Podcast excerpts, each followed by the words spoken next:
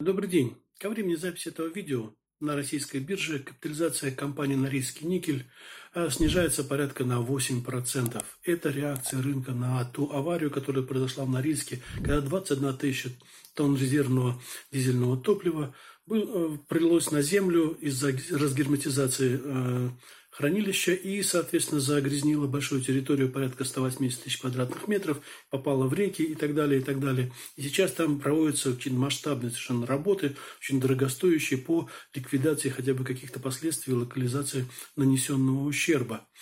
А, в общем, понятно, что по цепочке собственности, конечно, конечным отвечающим станет холдинг Норникель.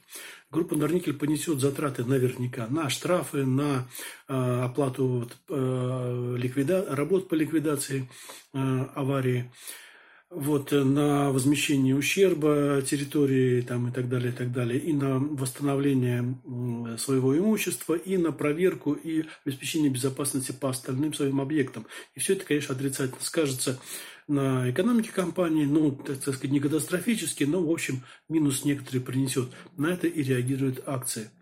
Но кроме вот такого краткосрочного эффекта, я бы отметил еще некий долгосрочный эффект. О чем может сигнализировать эта авария? Она может сигнализировать о том, что вот та высокая эффективность, а Норильский никель один из чемпионов, так сказать, по рентабельности и беда, вот э, замечательная, просто совершенно эффективная, высокорентабельная компания, прибыльная и так далее. Так вот, та высокая эффективность, которая базировалась на доставшихся задешево так сказать, промышленности э, наследия Советского Союза, вот она, возможно, подходит к концу. Когда строились эти объекты на севере, э, огромные, затратные, с большими деньгами, никто не считал ни затрат, ни эффективности. Ну, тогда была немножко другая экономика, да, сейчас. То, что они попали, достались так сказать, не очень дорого э, современным э, нашим бизнесменам, вот, оно, конечно, так сказать, понятно, что капитальные затраты не такие большие, отдача очень большая, все очень классно.